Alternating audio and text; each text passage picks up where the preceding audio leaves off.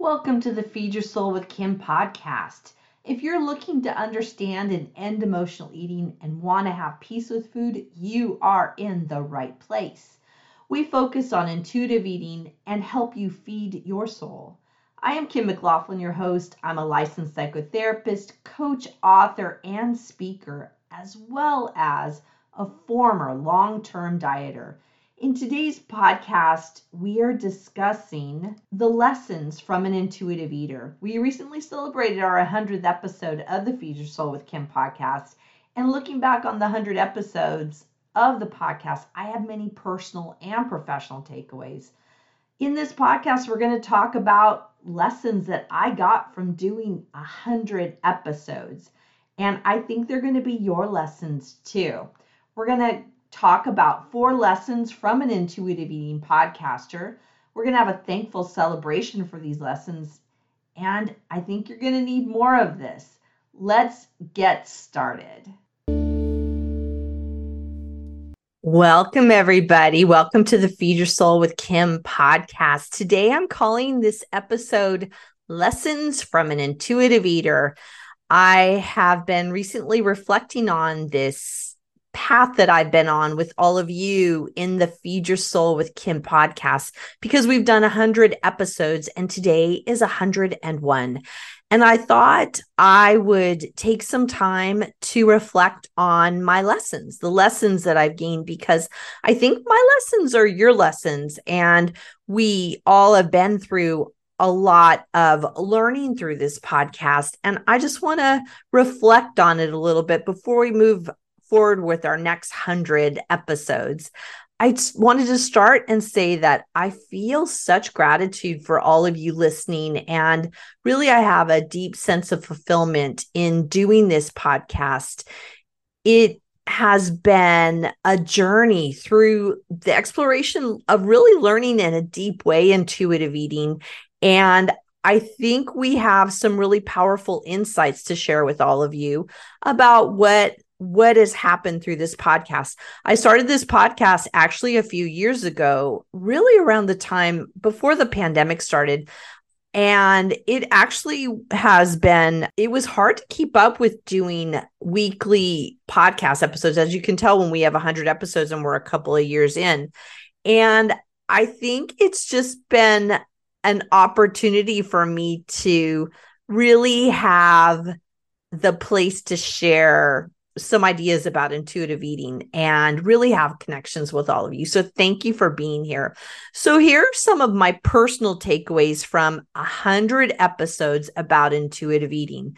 And let's see which ones maybe resonate with, with any of you or all of you, or maybe they spark some ideas for you. The first lesson for me about intuitive eating is that through the process of learning about it, studying it, and literally using it, that has been a large blessing in my life. And also, I didn't, I need to add in there, talking about it with all of you and talking about it with my clients. It's one thing to read a book, and it's a whole nother to teach people about it, to talk about it, to study it in depth, and to do it yourself. This has been a lot of an opportunity to learn. And I guess maybe that's what I'm just going to keep saying, is that it was an opportunity, or has been an opportunity to, le- to learn. I want to go share just a little bit of my story, which I've shared in various other places. And some of you might have heard some of it, but maybe not all of it. But I've struggled with food and weight since I was about eight years old, and it was right around the time my parents got divorced. So we can see that there was an emotional connection between my real obsession with food and other people's obsession about my weight at that point in time, because I didn't think there was a problem until other people started to have a lot of problem with my weight. Feeling shamed a lot for the size of my body has been an ongoing issue. Once again, when I was young, when I was eight years old, I didn't think much about it because I could do everything I wanted to do. But there was um, a shaming in the community, a shaming from my family, and a shaming just in general from society, that when you don't have a body that looks the way people think it should look, they like to tell you about it. And they like to tell you, you have some mortal flaws, or you have some uh, failure. There's some failure within you that, that you're not a smaller size. And that I internalized that. I internalized that shaming as there being something really wrong with me, and that my body size reflected me being a problem. And so I went on diet after diet over the years. Um, I probably went on about close to five or six different diets, but I would do them over and over again. So it wasn't like I tried every diet imaginable. I tried various diets and I just kept doing them over and over again, expecting a different result. I found intuitive eating in the late two thousands and I loved it. I resonated with the ideas. I resonated with getting off that diet hamster wheel and st- stopping the madness of having a diet and really literally saying that I'm not okay. And it really resonated with me in a deep way. And now that I've had a hundred episodes to talk about it, it has been an opportunity to really have this learning be more a part of who I am, because I talk about it so much. And I listen to all of you talk about what your struggles are with food. So I want to just plant that seed of, if you're wondering if intuitive eating might work for you, try it. Try the ideas. We have a lot of episodes of the podcast that talks about intuitive eating, or all the areas around weight and weight stigma. And just go back in our um, in our catalog to find out more.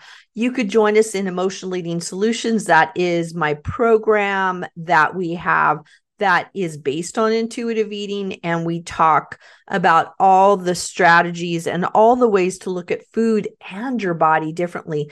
So if you're considering intuitive eating, have been listening and wondering, I'd say, what would be one thing with intuitive eating that you might want to try?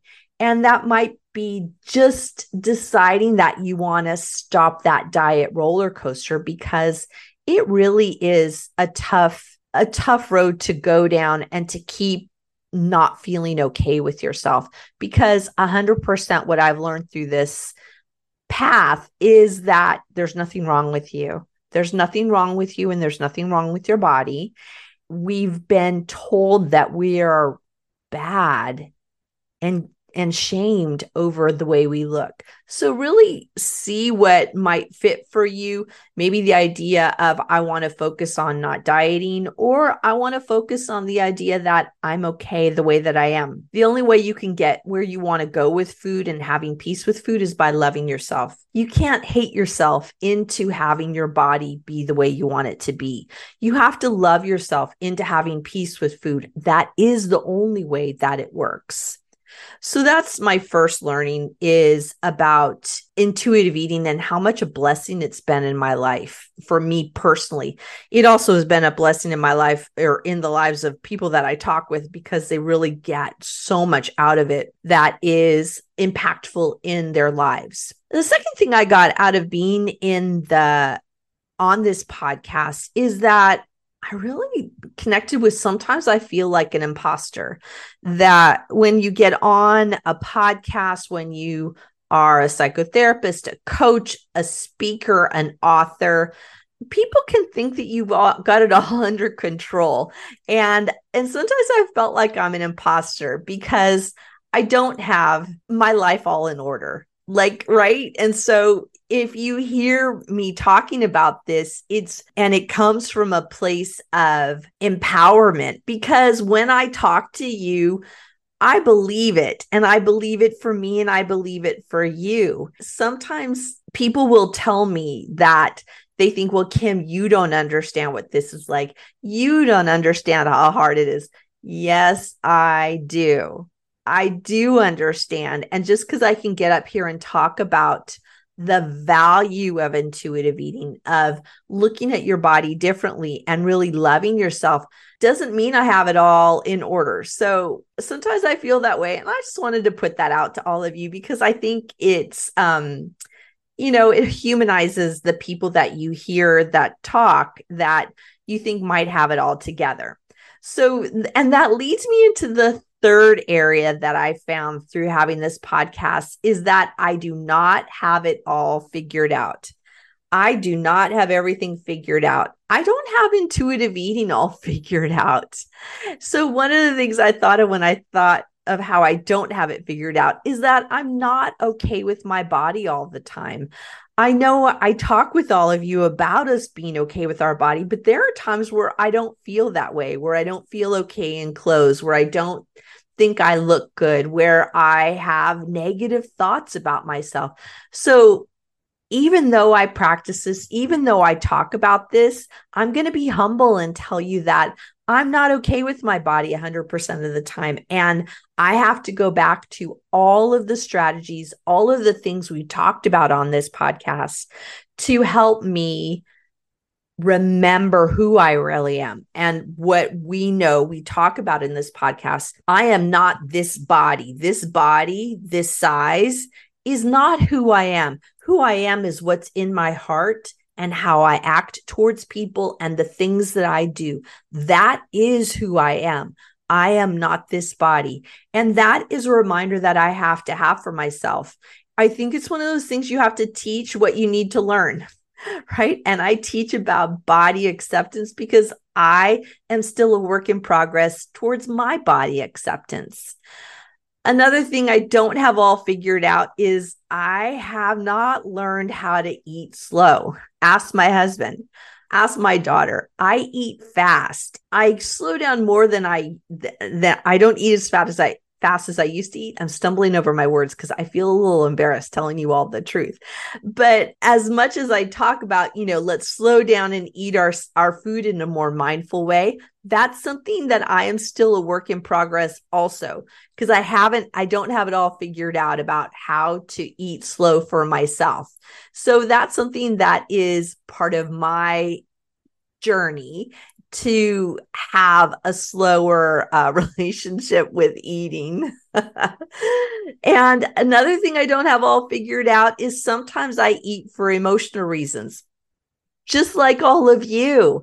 It's not a hundred percent. I I've said this before that we don't get it a hundred percent and that it's progress, not perfection. And we eat for emotional reasons because we have emotions and that's what we've learned. I've learned how to do that a long time ago, eight years old. That was a long time ago that that's how I dealt with my feelings. So of course I'm going to revert to that sometimes. I know now what to do when that happens about how to re-look at myself, look inside and wonder what's going on. How am I feeling? What do I need to deal with the feeling? But that doesn't mean that I always eat intuitively. Sometimes I do eat for emotional reasons, and I acknowledge that. And I want you to know that you're not alone if you do that too. And what we do together is talk about it honestly, about how to do it differently. Another thing I haven't gotten all figured out is sometimes I think about dieting. I say that humbly because it is part of our psyche. It's part of our community. It's part of our culture. It's in the media all the time. It's hard not to think about it because it's out there so much. And I have really challenged myself to wonder, okay, Kim, why are you thinking about that? It's just like when I think about emotional eating, am I feeling bad about my, if I think about dieting, am I feeling bad about my body? Why am I wanting to restrict? Why am I thinking about doing this?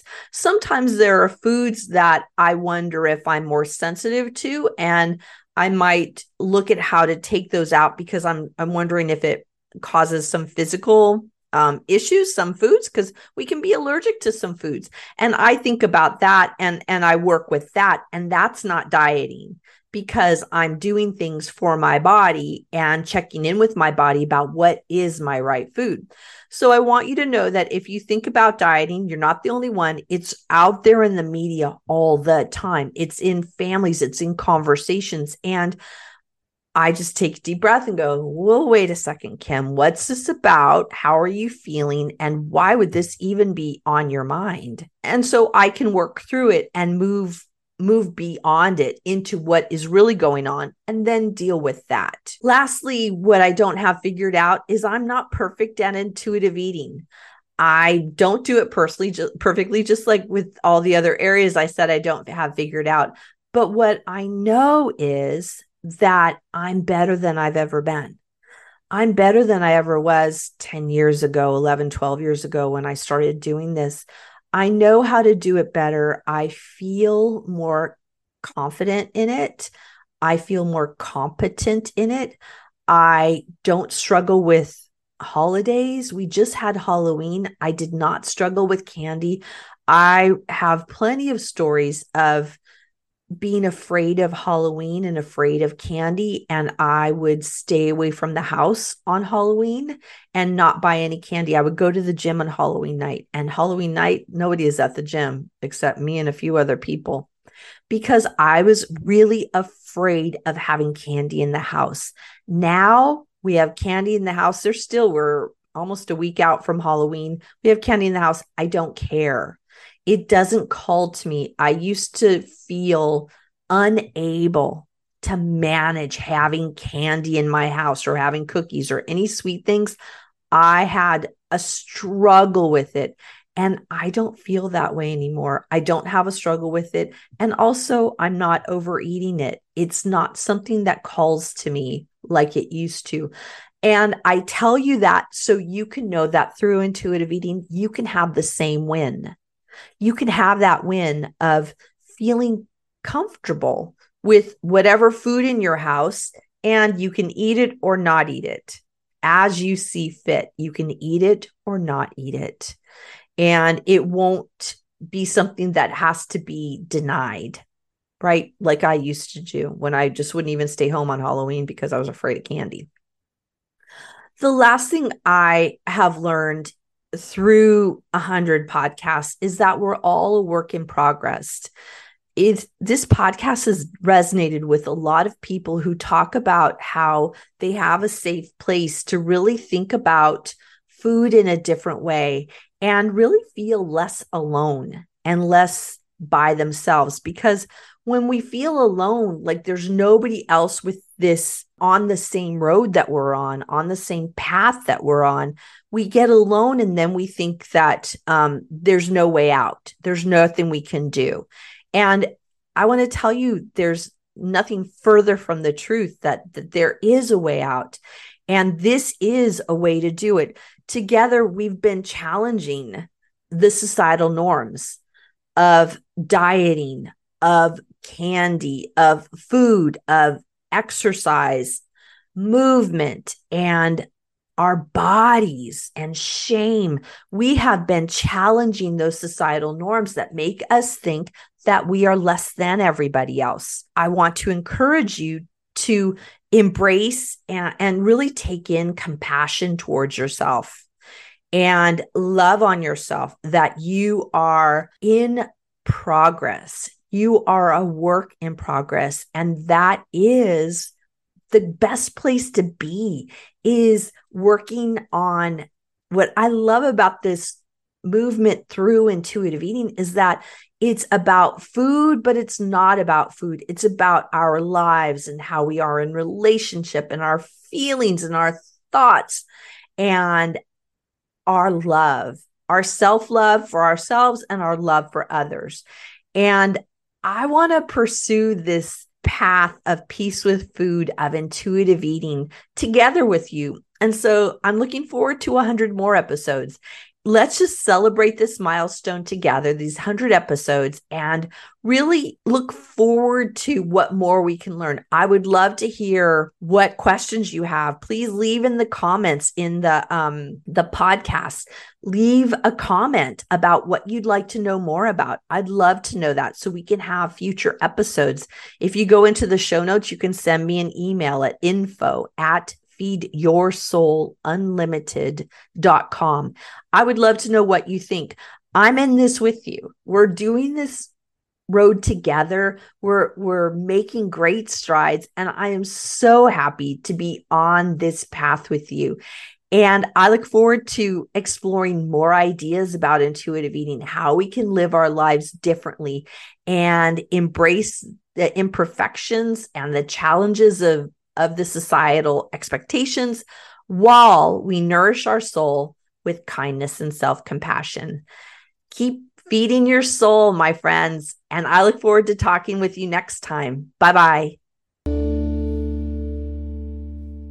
Thank you for joining us on the Feed Your Soul with Kim podcast. We love bringing you fresh content to help you end emotional eating and start feeding your soul. We would appreciate it if you would subscribe and leave a comment about our podcast so others can find us.